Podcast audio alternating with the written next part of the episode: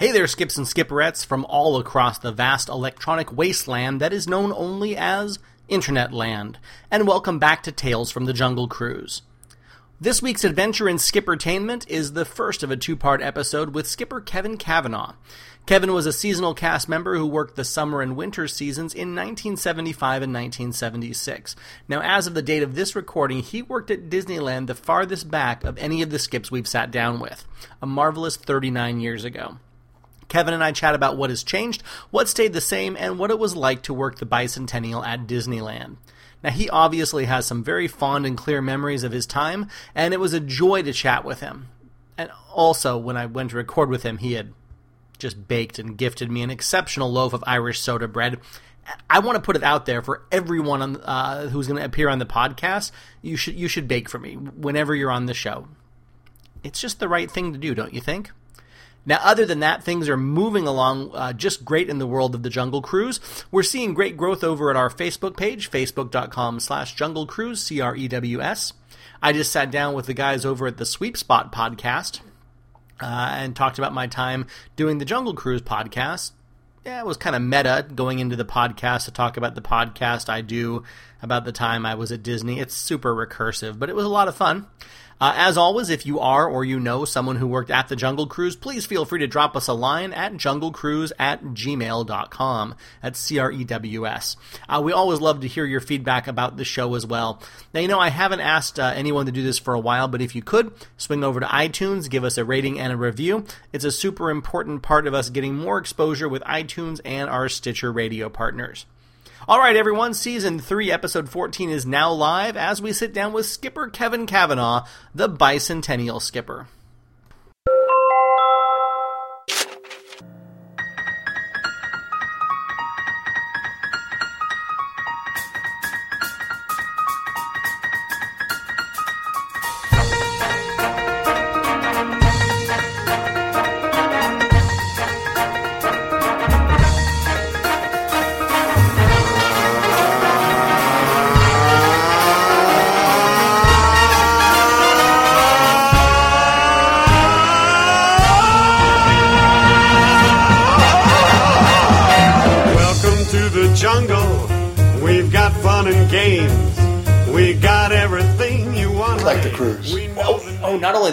You know, tiki idols, it's got. Um, it's got just some incredible stuff in the background, but Uh-huh. yeah. no, it, and it, it's kind of like a little piratey, and Oh, it's got okay. a, a pirate kind of bar thing going on. Yeah. But anyway, we had about 30, Mm-hmm. 30 or so people from that generation, and I'm trying to. Your name got brought up by So- Jeff, by Jeff, but there was there were a couple other people who had mentioned you, and, and it was all spoken with That's- with good regard. That's kind. Well, Jeff was, I mean, he was one of those people that when this Facebook was established, the Facebook page, I just, I knew I knew him. And then once, Mm-hmm. Yeah, you know, I was connected and we went to high school together too. We were on the track team together. So there was a, a longer connection with him than with everybody else that I worked with. Well, and I'll tell you that sitting down with Jeff was one of the better um, interview things that I've, I've been able to do lately, partially because he was so um, involved in the Tokyo Jungle Right. Cruise setup, and he actually went over and set the Yeah. things up. And I'm sure you heard the story on the, Yes. the podcast that I they did. that that they because it's superstitious. I did a little more research. Uh, we go counterclockwise. Right. That's actually a very big superstitious Sure. thing in Japanese culture. Makes sense. So Go with what they are going to They want the boats to go the other direction. I always joked. Um, I always told people on the ride that um, we were going to open a uh, jungle cruise in you know a Disneyland in uh, Australia, Mm-hmm. but when we found out that the boats had to go the opposite direction, we couldn't do it. Okay. That's a Coriolis effect joke. It is one of those is- things where you have to have the hurricanes. And Yeah, it goes in the opposite direction in the southern hemisphere. I figured you, the teaching experience, you might get Yes. the the fine, refined jokes like that. So. No, that's nice. It's nice to have a high shoot for a higher level. I always try to do. that. Yeah, well, I'll uh, we'll do the quick introduction Okay. part of the thing. I I'll edit to a point Sure, in that first two minutes that that sounds good. Sure. Um, hi everyone, welcome to Tales from the Jungle Cruise. I like how I wave to the non-existent the non-existent audience. It just it sets They the tone. appreciate it. They do. Um, we are uh, square in the middle of April. Uh, we are sitting down with uh, Skipper Kevin Kavanagh because everyone has the honorary title for the rest of their life. There are no such thing as We're ex as ex skippers, just people who don't do the job anymore because the the type of person. Uh, Kevin, uh, I'm, I'm going to see. If I remember you told me it was 78 was your starting. 75 and 76. 75, 76. So you were there for the bicentennial. Oh, I was. Uh, and then I you, was. you were at the resort through. I was the summer and Christmas of those two years. Okay, so ju- just those for some. I thought you were there longer for some reason. That's why it was kind of interesting compared to some of the other podcasts I've listened to. I was literally the summer Christmas job. I was a teenager, and I was never permanent part time because I went to school in Northern California in college. Mm-hmm. And so, compared to so many other people who were there for a much longer time, Yeah. also a little bit later, my my perspective was a little bit different just because I was always a seasonal. Well, and it's so interesting because um, you know you don't that time period Mm-hmm. things like seasonal existed because there was I mean the park was still very seasonal. You know, Mm-hmm. it was summer and holidays, and you know when you had you know your marches and I, I assume it was a little spring break bump, but No, I was actually, well, maybe others, but I was Yeah. I was not around. So I- yeah, but I just I assume I mean, yeah I mean so you know it it's not how it is today where Okay. it's the park's at capacity almost every day Right. anymore. I mean, Right. you know it, it's amazing because it just feels like it's so packed Sure. all the time. And I remember even uh, you know 15, 13, 15 years ago when I started there, Mm-hmm. you still had vast uh, four or five months out of the year that were you know 8 a.m. to 8 p.m. and Right. you barely had anyone in the park for that time. I, I want to say even 10 a.m. openings on yeah, some there were days. some, sure, Um, in the winter. Yeah, where you know where now it's eight to midnight almost every day of the week. It seems like so. No, I remember a couple Christmas, not Christmas Day, but during Christmas season when the line would dry up. You know, there would Yeah. be, you'd be waiting. You just buzzed. Okay, That's fine. right.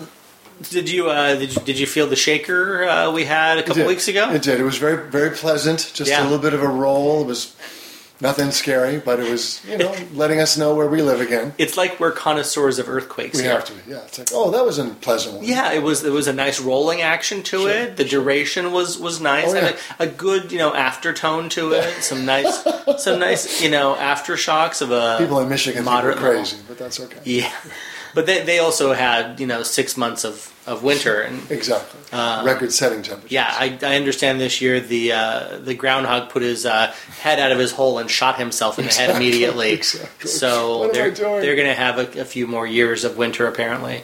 So no, so uh, how did you uh, make the choice to do that as a, on the seasonal side of things then? Well, first What of all, as I said, I went to school and I was going to college in Northern California, so that was the only time that I was in Southern California. Yeah. But you know, I mean, I, I've lived here since 1966, so Disneyland was always a big um, sort of icon. Mm-hmm. And when I was 18 and legally able to apply, I did. And because I think because I'd done a lot of drama in high school, um, I think that may have been. I mean, the, the the recruiter or the interviewer or whoever, maybe the person who assigned me, I can't remember. You know, said remarked on that that that I was going to work in the Jungle Cruise because I had this experience. Sure. And I'm really grateful because once I'd worked there for a period of time, the idea of spending my days walking backwards at Haunted Mansion just, I don't know, I mean, you know, that didn't, that just seemed really dull. It, it, it amazes me that there are any overweight people who work on that. I know, it's like, it's like the treadmill, you know, forever. So. It's kind of like how, how we had to do uh, uh, the treehouse. We had to climb the treehouse a couple times a day and to check for broken light bulbs. uh, oh, or whatever you know. yeah, there was always jumpers. to be done, Yeah. Um, That music, by the way, is is imprinted in my head from going by it and being on front loading and all that kind of stuff. Because you could just hear it. It the Swiss never polka. stopped. It never stopped. So It's one of the things that uh, when I when I go down to Orlando, uh, Mm-hmm. I will just stand in front of the Swiss Family Robinson, and I'll just close my eyes and Sure. just remember Sure. back before you know Sure. The Eisner days. the other big audio sound for the cruise at that time was, if you worked at night, was the uh, the show. The Po- Polynesian Terrace, Po- Polynesian Terrace. There we go. Thank you very much. Tahitian, and Tahitian the Terrace. Tahitian Terrace, right? And um, because they used drums and they had flaming sticks, and Mm-hmm. I mean, it was you could set your watch by, you know, when it would take place each night, and it was, Yeah. and when they would finish, and all the sounds. It was, I never actually saw the show from the front, but I sure saw it from the side and the back a tremendous number of times. Th- There were a lot of people who commented that they enjoyed seeing the dancers from the sides and backs as, Yeah. as often as possible. Yeah, So, yeah, no, they were very entertaining, very enthusiastic, very energetic. so now, um, when you now, what were you what were you studying? Just out of random curiosity on the the college side. I was at Stanford, You were Stanford. yeah. Very so, But I should stop that. No, no, no. It's uh, No, it'll be a little, it'll every 15 minutes. It will stop once it's All right. gone through its cycle. Uh, we'll I get forgot about that. it's ambiance. Well, we're talking about haunted mansion, so it's that. There. It's the uh, the clock. It won't strike 13 times though. No, very cool. Um, so the uh, so you were down there for the summer program. Mm-hmm. Um, obviously, that was still in the ticket book phase. Of, Absolutely. Of it. Um, Absolutely. We had got carpal tunnel t- tearing those apart. Yeah, I, I think everyone gets carpal tunnel for a different reason. It was, you know, we yeah. from holding the microphones. Well, that was, that was the death grip. Oh, the claw. Yeah. yeah. Um, saying, why can't we just have an on-off switch on this? Why does it have to be a dead man switch? But, oh well. Oh well. Um, so what was I the the training process or you know working there at the time? You know that was still a really um, those were a couple of dead years. I mean that was that was kind of a, at the lower end of the parks. You know it we kind of mm. gotten out of the '60s where Disneyland was still kind of an iconic mm-hmm. thing, and you get into a, a period you know on the um, Vietnam War Right. and the civil rights movement, mm-hmm. and you know the the perception is that Disneyland, at least you know from from what I could tell, mm-hmm. kind of faded in that time period. It wasn't as um, there wasn't the demand for that clean cut entertainment. You know the the studios were making movies like Condorman Yeah. and Blackbeard's Ghost and Candleshoe. That's true. Um, I remember Blackbeard's ghost. so you know, Well, I mean, my from Outer Space. was we were awfully busy, at least in the summer. Now, maybe February would have been dead. Yeah. But I remember, you know, lots of boats running all the time. And one of my jobs, since I was the rookie, especially in the summer of 75, I was sent out to do parade duty at the hub. And um, we had to put up the ropes for the crossing and then get all these people to sit down. And it was always filled. You know, I mean, there were always people um, packed into the space to uh, to watch. So it certainly. I mean, yes, there have been plenty of times. I'm sure since then it's been more crowded, but it seemed to be. And then I was there uh, on July 4th, 1976. Yeah.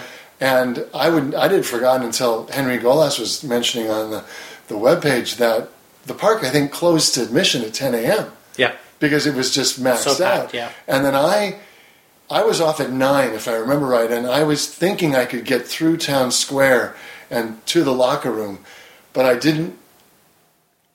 I didn't count on just how many people were in town square, Mm-hmm. and I never got through.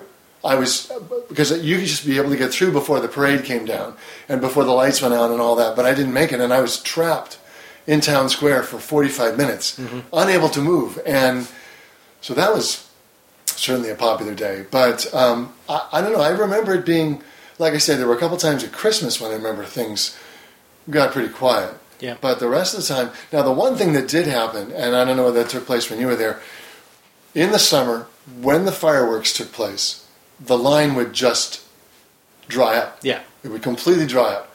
And that led to one of the things that was just a prize if you could pull it off. And you may already know about this, but if you came up and had to deadhead because there was no one to load, right? Because there were three boats only fit at the dock, mm-hmm. and you were there waiting, and there was nobody to get on. And another boat came in to unload, and they'd send you out. Yep. I would zoom out and wait behind Schweitzer Falls, and I would throw the cushions all over the place and unbutton my shirt and lay on the front deck. Mm-hmm. You know, and then as soon as I saw the next boat coming, all the lights coming, So you played just dead- pull played it into skipper. gear. And then if the other skipper was paying attention at all, you know, just as he's going across the front of the falls, this empty, ransacked boat goes with the lights off, go behind the back of the falls. That was, you know, I mean, there weren't many moments where you could kind of like color outside the lines, you know, in that way. And that was a, that was, sometimes the skippers would start screaming, look at that, oh my God, what happened to the family? And, all and it was, sometimes they would miss you completely. But that was one of those things, so. Yeah, and it's it's nice knowing that you know those. I mean that that tradition continues today, Mm-hmm. where uh, you know there. I I I know times when we had two or three people and we'd have a whole group go out. We'd you know have one person hanging off the roof of the boat and Mm-hmm. There you go. yeah the the shenanigans. The, one of the things I've learned from doing the podcast Mm-hmm. is I don't think the shenanigans have changed that much. Everyone thinks that you know, rightfully so. Every generation is a little different. Every generation has its summer and, Mm-hmm. and the time they get to spend, and you know nothing's ever exactly like you know the way it is. But at the same time, I think that the the experience is pretty universal regardless of the era. Uh, you know, I think Well, that there's, it's the attitude of the place, perhaps. You know, I mean, well, and it is very ti it's a very timeless thing that you can look back, you know, 30, 38 years ago Mm-hmm. and say you could you could walk in today on a night shift and have someone have the same attitude. right.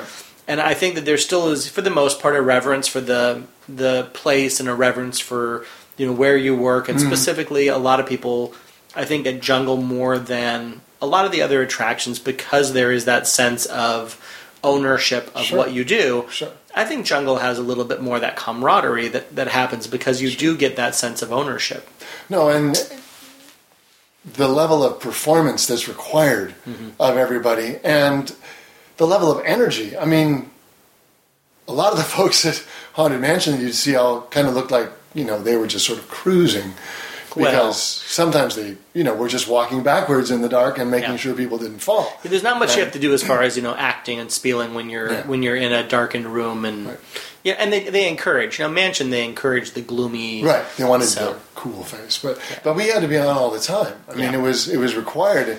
I remember even being 18 and coming back at the end of a shift and just being completely exhausted. yeah. You know, from Now, having do done you that. do you think that that that training and that Mm-hmm. way of being followed you into the things that you did after working at Disney? I mean, do you think it was a good uh, a good start or a good training piece to who you would become in Mm-hmm. Well, it's the interesting classroom? you ask that because there's two there's two tracks to that answer. One, because I was an environmental educator for many years, I was working even during the day with three or four different groups of kids.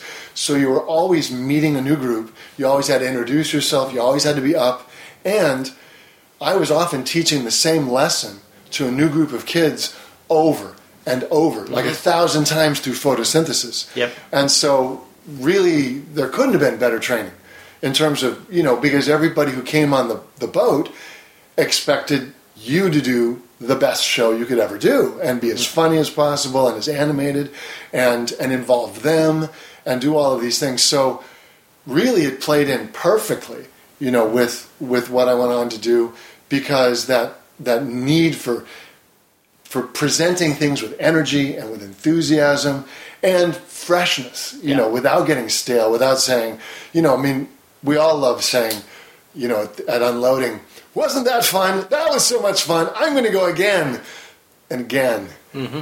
and again and again.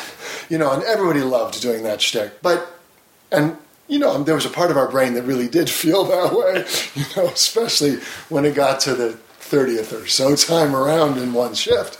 But, um, but yeah, there was definitely, uh, not that I planned it that way or anything like that, but when I began to do that work, that training was so valuable because I'd already had plenty of chances. You know, teaching is in a way a stand-up routine. It doesn't always stand up It's comedy it's improv. but it is very much improv. And you know, I, I was always having to respond to things that the guests said or stuff that happened. You couldn't just. I mean, I knew I knew skippers who were just on autopilot. You know, people could jump out of the boat and they would go on right on with their spiel. But I tended to, you know, I faced them, looked in their eyes, tried to interact with them, tried to ask them things.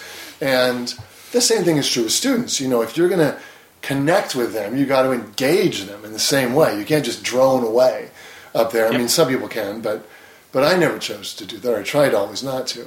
Um, on the other hand, in terms of like supervising people and dealing with supervision, I had some experiences that were so negative that I guided my, I used them as an example of what not to be. Sure. You know, there was a, uh, you know, you go to Disney University and you get all this training about how to be the happiest place on earth and, you know, to be this tremendous salesman.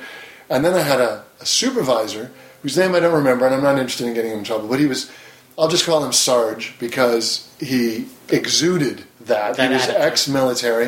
And this was 1975, and looking back, he probably had been in Vietnam and maybe he had PTSD, I don't know. But he was the exact opposite of everything we were taught to be. Yep. And the supervisors would seemed like they were terrified of him. Every time he spoke, it was like he was Eisenhower describing the Normandy invasion, and they were all waiting for words of wisdom to fall from his mouth. But I mean, he would send. He assigned me to go out to the to the parade patrol, uh, parade duties, And then when I would remind him that he had to let me go, he would yell at me, even though he was the one who sent me, you know. And and every Saturday night we had to work without hats, even though it was SOP that we all had to wear hats, mm-hmm. and that was so he could check our hair for eight hours.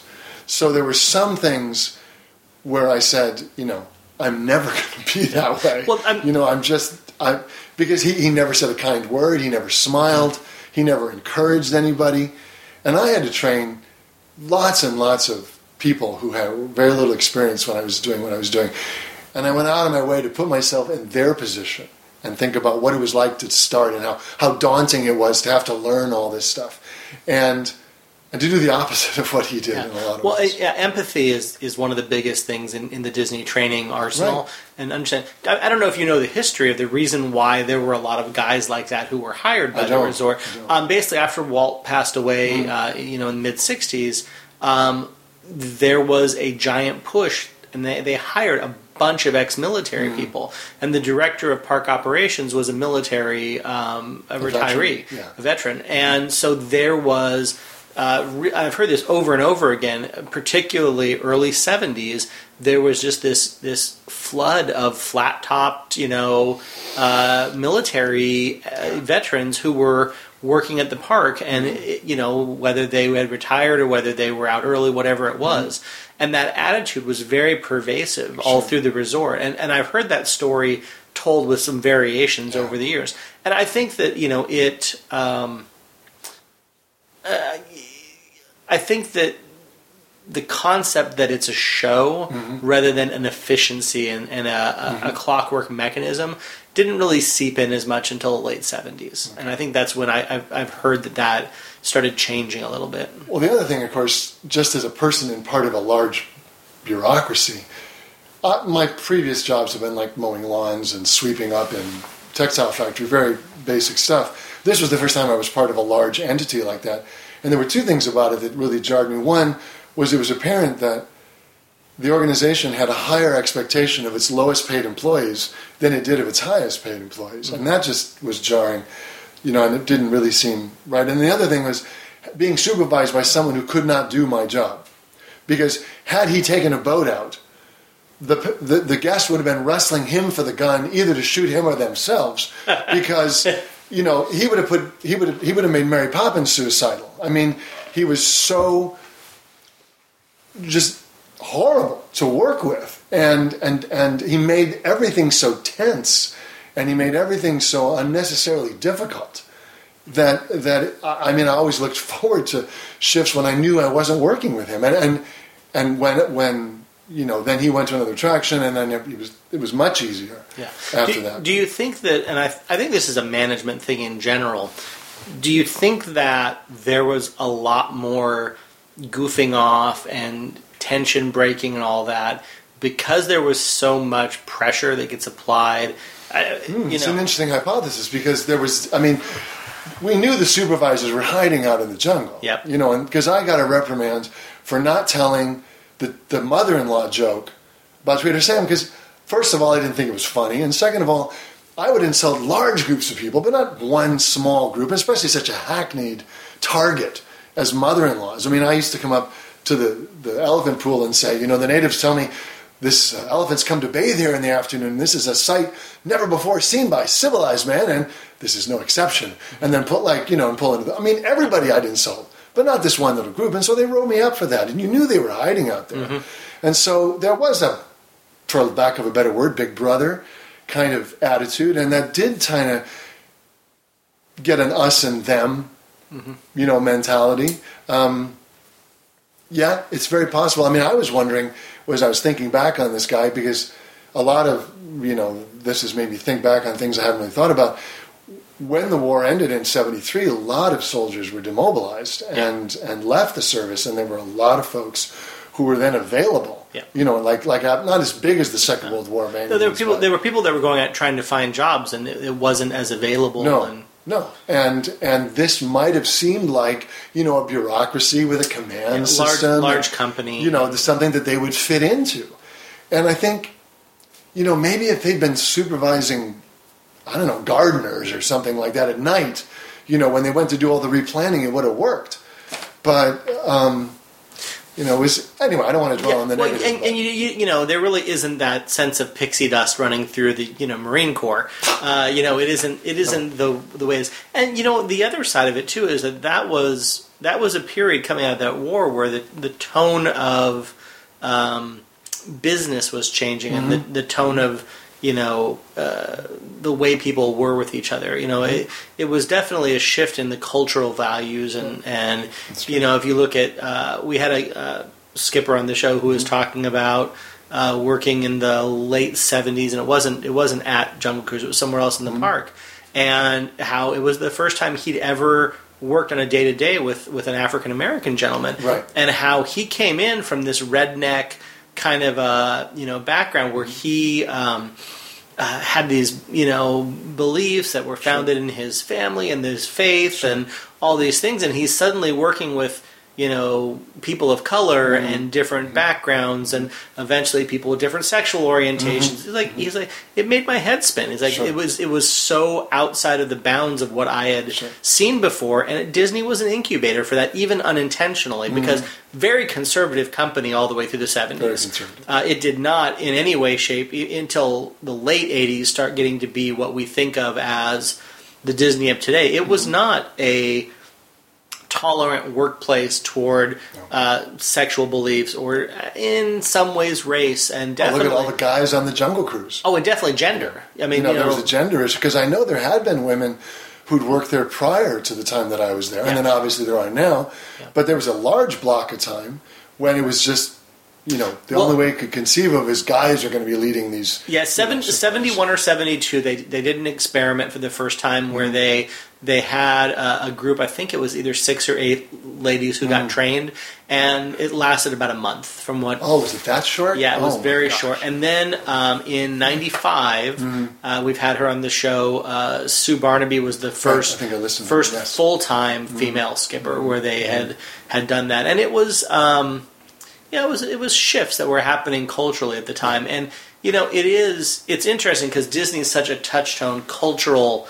You know, thing that now we can look back and go, oh, of course, this was going to be where it's a melting pot Right. and this is going to be you know where certain of these attitudes could be really under a microscope because it was happening on a cultural basis I got to say though, when I was there, the cruise was pretty much a whole lot of white guys. yeah You know, I mean, there were uh, Hispanic folks who were working in retail and in other things, but they weren't that many, you know, on the cruise. And and of course, Orange County having such a small African American population, there wasn't a large group of folks to draw on, Yeah.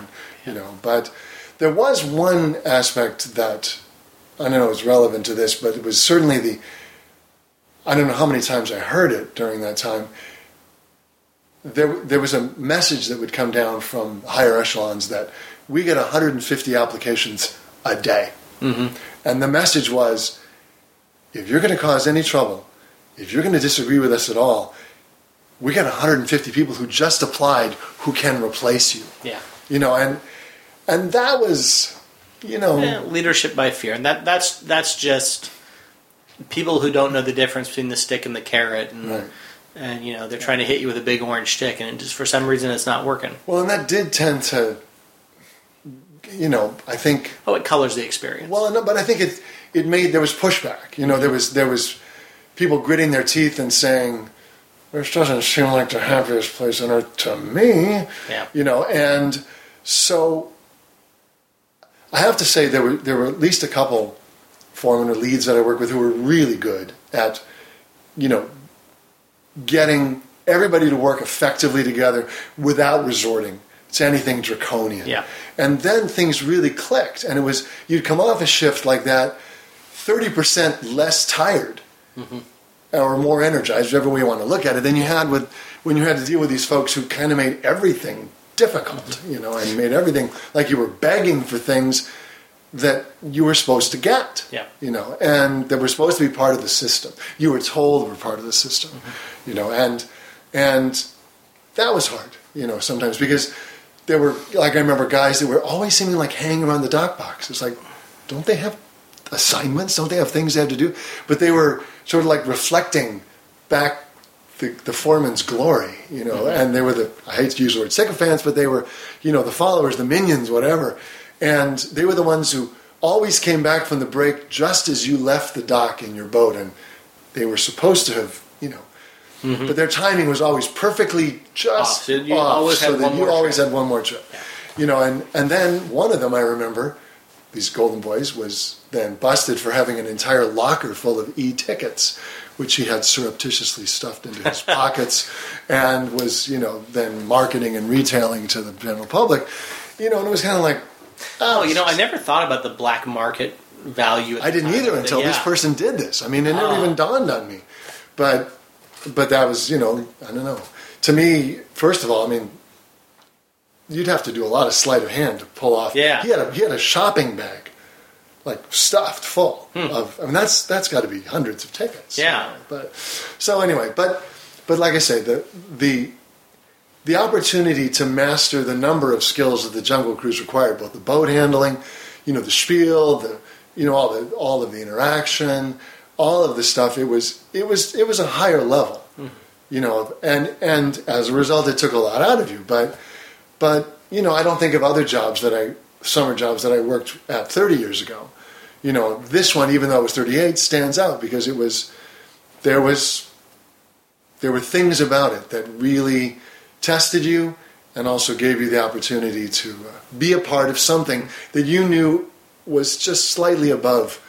Not everybody could do this, Yeah. you know. And unfortunately, there were people there who were in the class of people who couldn't do it, and I felt bad for them because they were struggling, and they never looked comfortable, and they never looked at home. Everything they always looked like they were ready to have teeth extracted or something like that. And I always thought, man, you know, somebody needs to give this person a chance to go to submarines or something like that. You know, and you know, it, it doesn't hurt. You know, being a a, a college age uh, gentleman on the attraction that is no, notoriously where the girls go to find guys. it's funny because I I never really was I was so out of touch. Yeah. But people had to point out to the fact that at the end of shifts there used to be benches right by unloading, mm-hmm. and there'd be these young women there, and I thought I didn't know I never connected the dots. I was just clueless. But other people, obviously, other people that I worked with did, and and yeah, I mean, I guess everybody there in the subs that was the place where all the all the teenage guys were working, and Yeah. so that was where the the hangout was. But I was that's the big difference between me and the podcast that I've listened to. So many other folks, you know, socialize with other skippers, and that's great. When my shift was over, I was more likely to be at Carnation Gardens listening to Count Basie and Woody Herman and Buddy Rich because mm-hmm. I was a jazz musician in high school, and that was like going to a master class. Yeah. To be so close and to hear those guys four sets a night for free. Yeah. You know, I mean, without smoke, which you'd have to deal with in some jazz club in Los Angeles and, and pay eight dollars for a Coke and on all that kind of stuff. I mean, that was heaven to me. That was that was that was the huge benefit of summer nights was to be able to I'd get done with my shift seven thirty and run over to the you know locker room and get changed and come back in the front gate and be there by eight o'clock when they would start and, and that was you know that was just candy to me. That was heaven. Well, and it was you know all the way through the the '80s that they kept on having the concert Mm-hmm. series, and really once the the Eisner era started, Mm-hmm. you know the the Disney animation brand got its its bump from Little Mermaid, and that was really you know when they kind of uh, set that aside. I remember going when I was I was 8 Mm-hmm. um, and I remember that because we went down. We were living in uh, the Bay Area, Mm-hmm. and we drove down, and my we get down to where the five comes around, and it says the sign famously. Disneyland left, and my dad would say to us, "Oh, Disneyland went home. I guess we can't go." Exactly. But we only went once the whole time I was growing up, and it was when I was eight. And I remember um, that it was Donnie and Marie were performing at the Fantasyland stage, uh, or Videopolis, or whatever they were calling it at that point. Yeah. And uh, but I mean, there were, you know, every weekend during the the peak season, you had big concert names. Oh yeah. Now, did they did they did they ticket those separately? Were they No. they were just open to the public? You know? Yeah. yeah. I mean, it was just included with admission. Yeah. And it, it was it was such a gift. I mean, I was so grateful to be there during that time. well, that the jazz side of it. That's I mean, you Well, know, they were amazing. I mean, I Yeah. I got to say, see Count Basie at one of his last uh, performances before his death in 1976, and he could he could you had to be helped out to the piano and then sat down. But man, once he was there, it was like twenty years fell off, and Yeah. you know he could he could play and and the bands were so good and it, and we were so close and again you know I mean it, was it was a tremendous tremendous thing and I I mean I remember the the uh, Tomorrowland Terrace used to you know the coming up out of the floor Yeah. and there was a band called the Sunshine Balloon that was always playing there and it's sort of like the Mamas and the Papas or you know the Fifth or, you know um, um, Fifth Dimension Yeah, you know, it was that kind of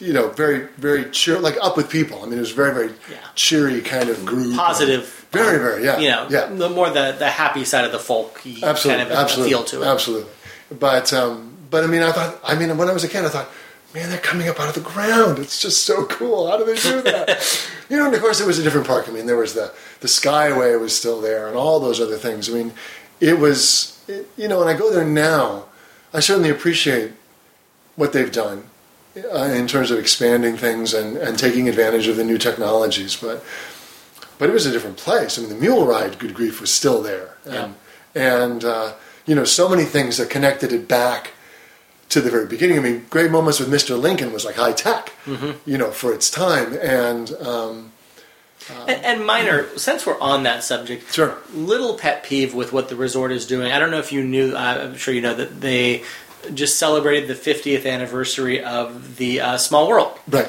Uh, this is going to go up in a couple weeks, so it's going to be even more dated now. I love the delay of technology. That's okay. Um, but so they they do the the big promotion for the 50th anniversary. Mm-hmm. You know, it was actually April 22nd, but they for some reason celebrated it on the 10th uh, of April. Maybe that previews cast that cast something. whatever it was. But so they do this giant promotion for Small World and totally don't mention Lincoln or Carousel of Progress or um, ah Tiki uh, Tiki Room. Well, the two, No, I mean, not- Carousel of Progress and Lincoln are gone, right? Well, Lincoln's still there. Is it still there? Yeah, Okay. Lin- Lincoln is has had a number of different incarnations um, as far as the show surrounding him. But yeah, Carousel of Progress is. on- But no, there were there were three other things that debuted at the same time. Maybe Tiki was already there at that point. But anyway, so yeah, so they just don't mention all the other amazing things Well- that happen because Small World's such an iconic, Right. You know. Well, I think they would consider that product dilution or something Yeah. like that. They want to focus on all of this on this. But I'll date myself. I saw Carousel of Progress at the World's Fair prior to its installation Yeah. in the park, and uh, and I still can't get that song out of my head. It's like the ultimate earworm. But um, yeah, no, it, it was um, it was an interesting time. It was a very interesting time, and, and like I say, there were there were some things that I learned there that I've gone away from, but there were plenty of things that I've learned there that, that I embraced and found you know to be useful um, in other things that I've done. Absolutely. Yeah. Well, and now when you uh, so you did you did the the two seasons. Well, yeah, Um, two summers and two Christmases. two summers, two Christmases. Uh, but so so, you know, two two round 2 Mm-hmm. I know what I'm trying to say here. It's not coming out. Um, so what what did you see? You had your first experience with that summer. Mm-hmm. Came back and worked the holiday season. You have the next chunk of time when you're doing school, and you come back for the 2nd Mm-hmm. What was the? I mean, was it just seamless for you? Were you able to step back into it, or or was there a different experience with that? Well, it had to be different because, as we talked about before we started recording, that was the transition between with the new installations in the in the ride, the the safari camp, and all that stuff. So we had to, you know, we had to learn this Yeah, this new new stuff, and, we had, and it was cool. I mean, we had new stuff to riff on. I mean, Yeah. it was it was fun, but wow, we're talking about yeah, going back a long time. I mean, I think. Because that would have been it was the gorilla camp and it was the the gorilla and the Well, the rapids, alligator and then the, the rapids after Schweitzer Falls, and you know, uh, there's a few other things I'm sure that were added that I'm just forgetting now, but but they, you know, they they, I don't remember it being a difficult transition. I remember being you know feeling very familiar, and I've got to say, the one other thing that was a challenge my first summer is that rookies sometimes did not receive the kindest treatment, and mm-hmm. that's something I've taken out is is rookies can be kind of vulnerable people, and you know there was always the thing about you get into the boat and the skipper getting out and saying, "Oh, the gun's loaded."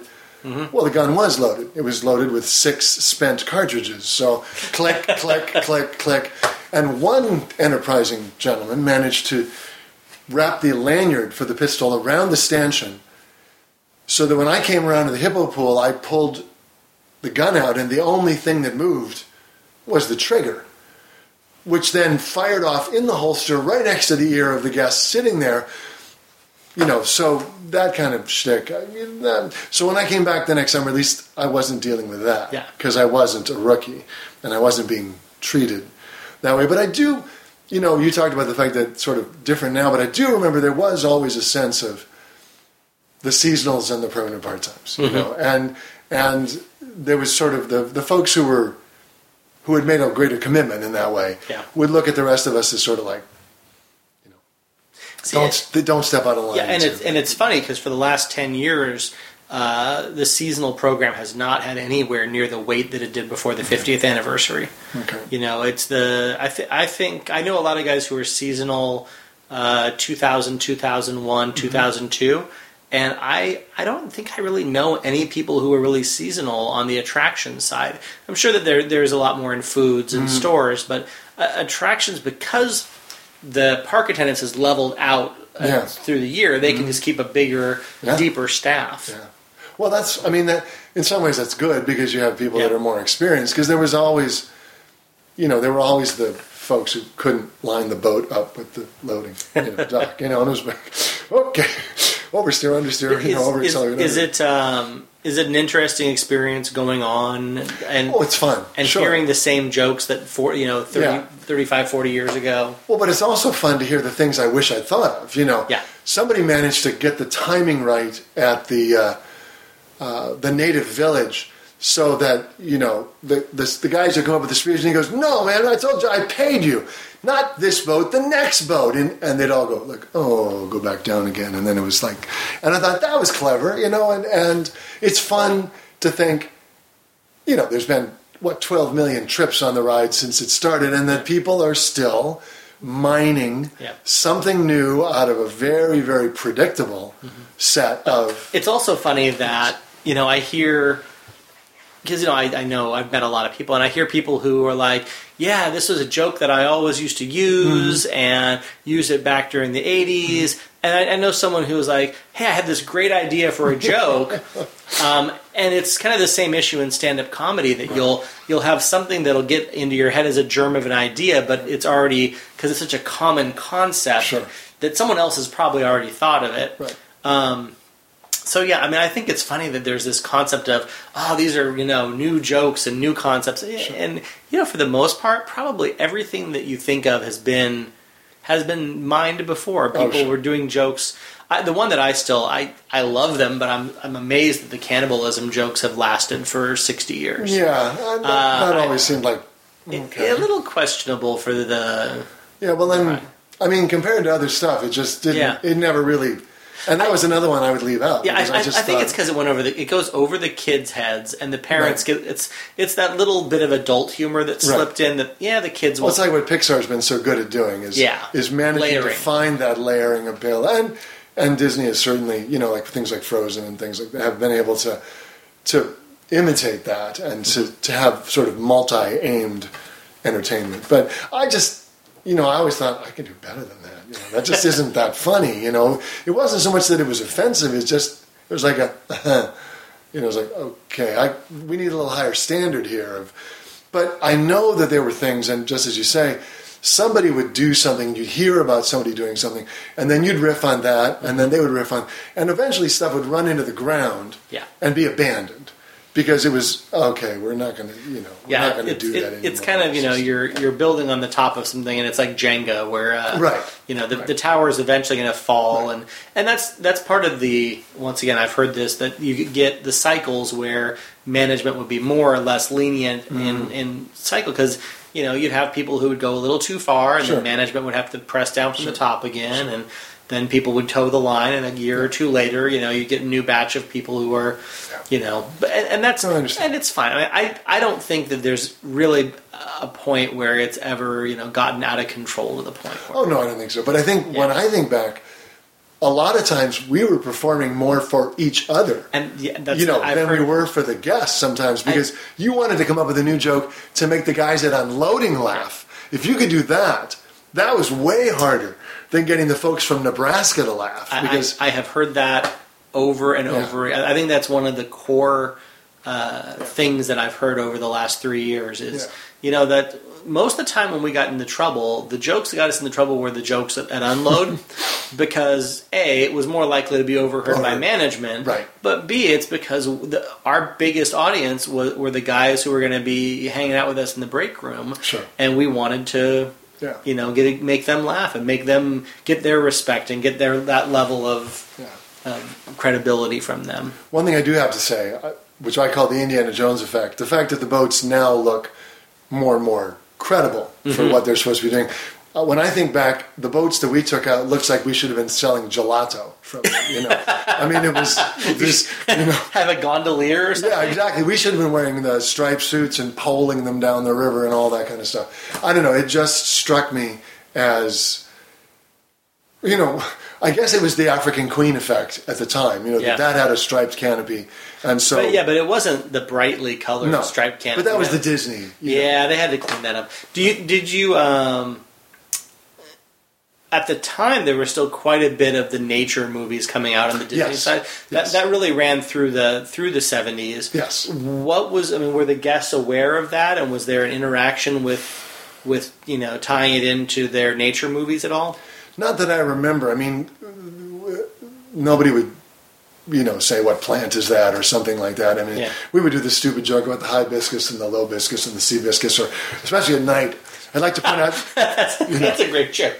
Oh, I've never heard the seabiscus part. Oh yeah, that's the, that's when you point down into the water with the light. But anyway, you know, or, or the one the one about uh, you know we, you, especially at night. These always work better at night. You'd say, I'd love to point out some of the rare plants